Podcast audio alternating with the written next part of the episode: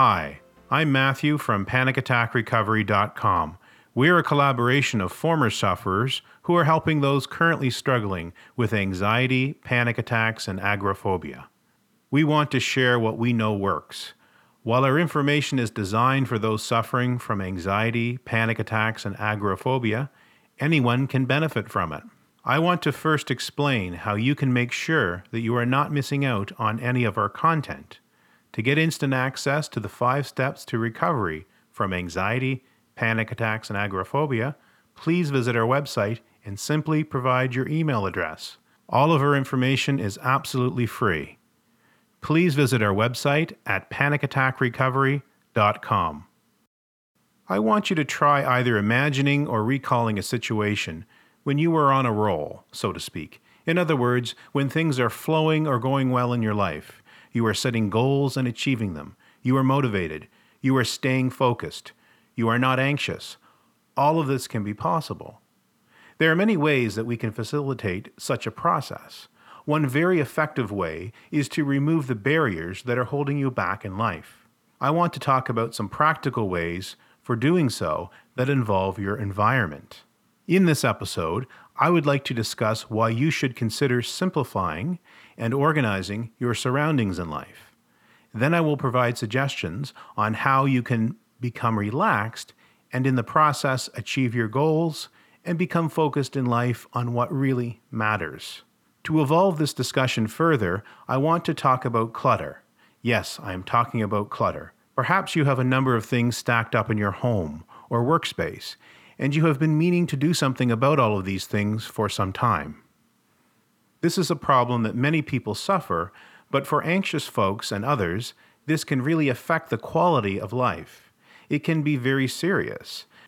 That's why it probably doesn't come as a surprise to anyone in an era of reality television that there are television series on hoarding. According to the Anxiety and Depression Association of America, Hoarding is the persistent difficulty of discarding or parting with possessions, regardless of their actual value. The behavior usually has deleterious effects emotional, physical, social, financial, and even legal for a hoarder and for family members. For those who hoard, the quantity of their collected items sets them apart from other people.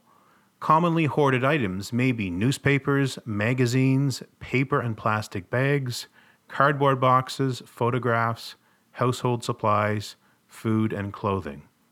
The signs of hoarding would include the following.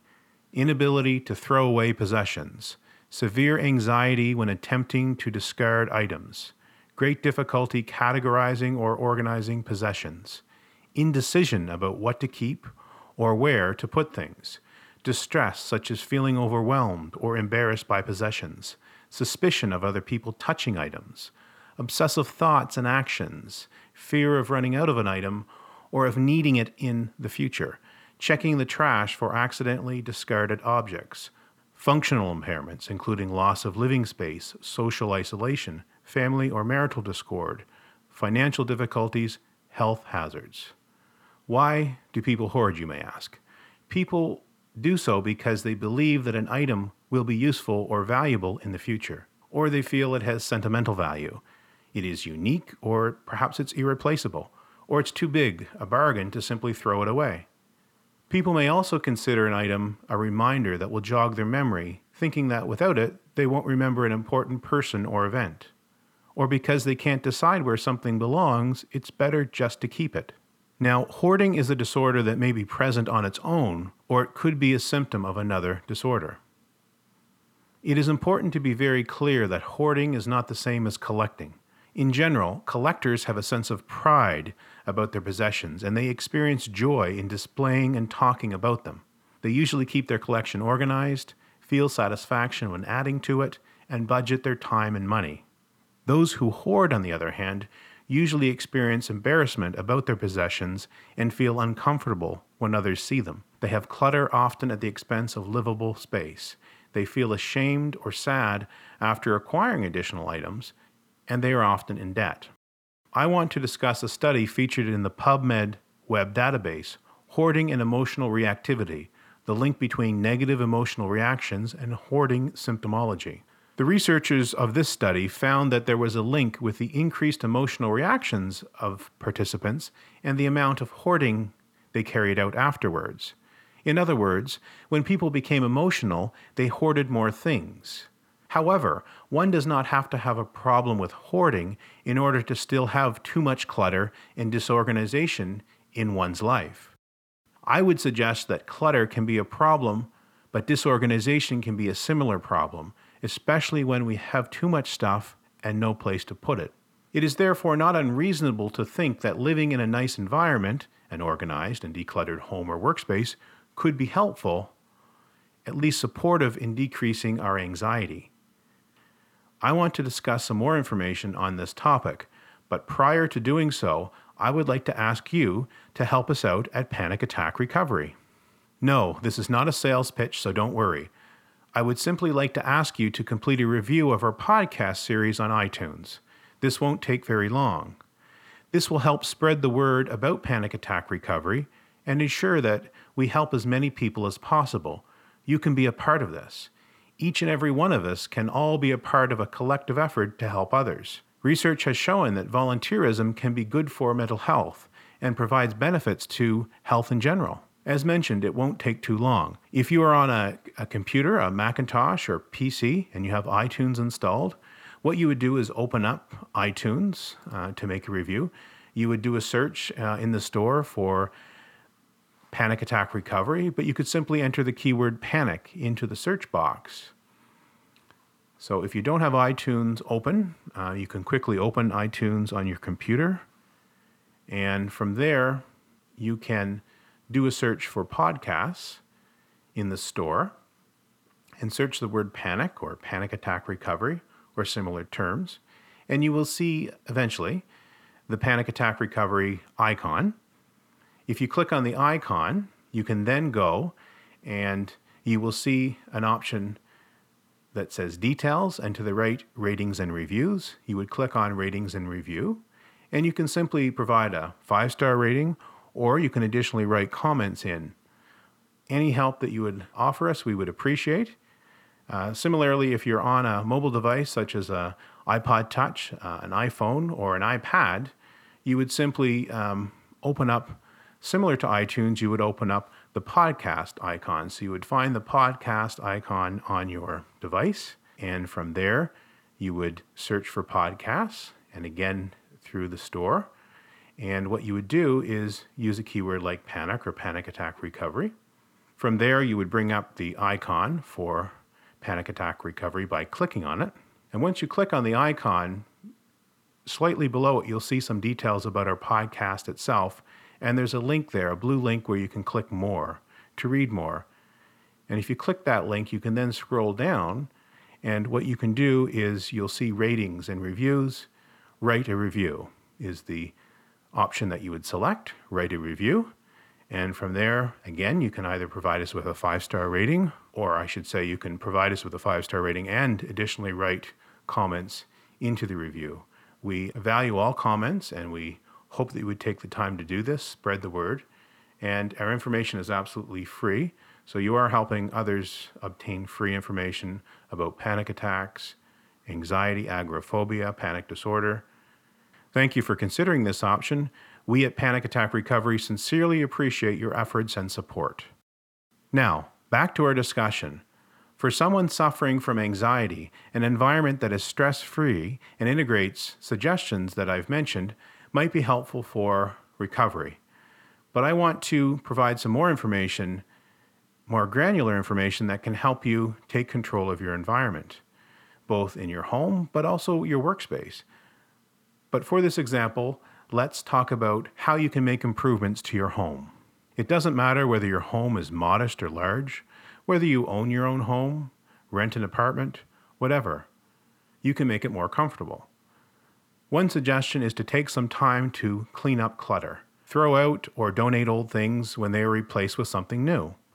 Periodically visit your home and decide what things you really value. If you don't value them, consider throwing these items out or donating them. Take some time each day just to straighten up or clean up. You don't have to take very long to do this, however, doing so will make the process much more manageable when done over time, as opposed to saving up items and having to tackle the process like a major project that takes a long time to complete and you will likely dread doing. If you want more tips, you can also do an internet search on decluttering and organizing. There are also various TED Talks on minimalism that you might find helpful and interesting and find more information. Now, there is some additional credible information that I want to discuss that further supports the common sense notion that living in a nice environment could be helpful, at least supportive, in decreasing our anxiety. In this regard, I found a very helpful thesis Understanding Healing Environments Effects of Physical Environmental Stimuli on Patients' Health and Well Being by Karen Dijkstra through the University of Twente, UT Publications in the Netherlands. While Karen looked at the issues in the context of institutional healthcare environments, it was noteworthy that stress reducing effects were found when indoor plants, classical music, and wall colors were integrated into the environment.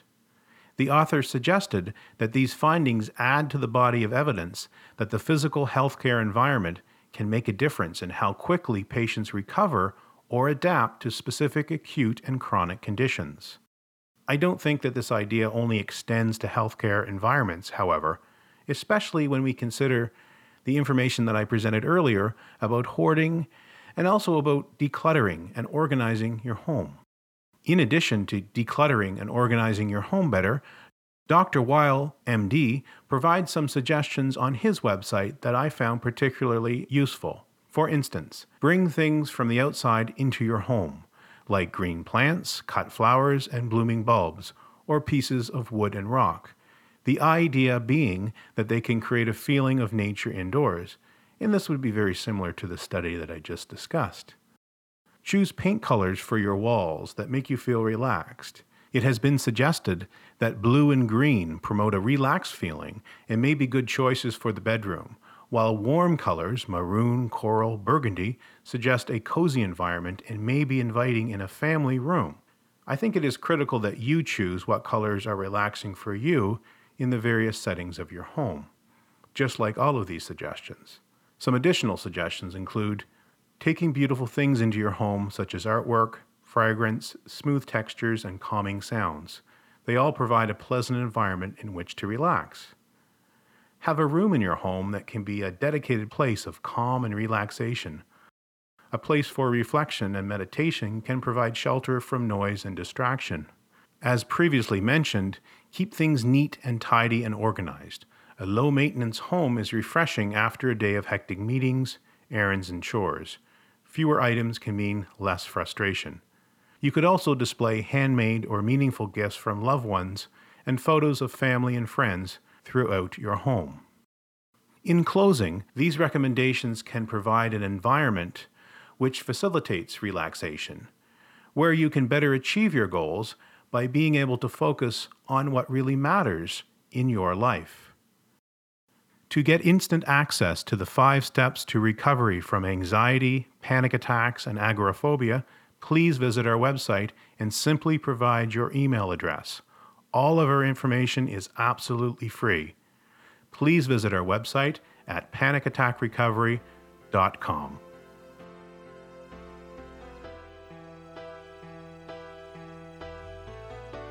All information presented in these podcasts is provided for educational and informational purposes only. It is not intended to be a substitute for a psychologist, psychiatrist, or other healthcare provider's consultation. Please consult a psychologist, psychiatrist, or appropriate healthcare provider about the applicability of any opinions or recommendations with respect to your own panic attacks, anxiety or agoraphobia, or any other symptom or condition.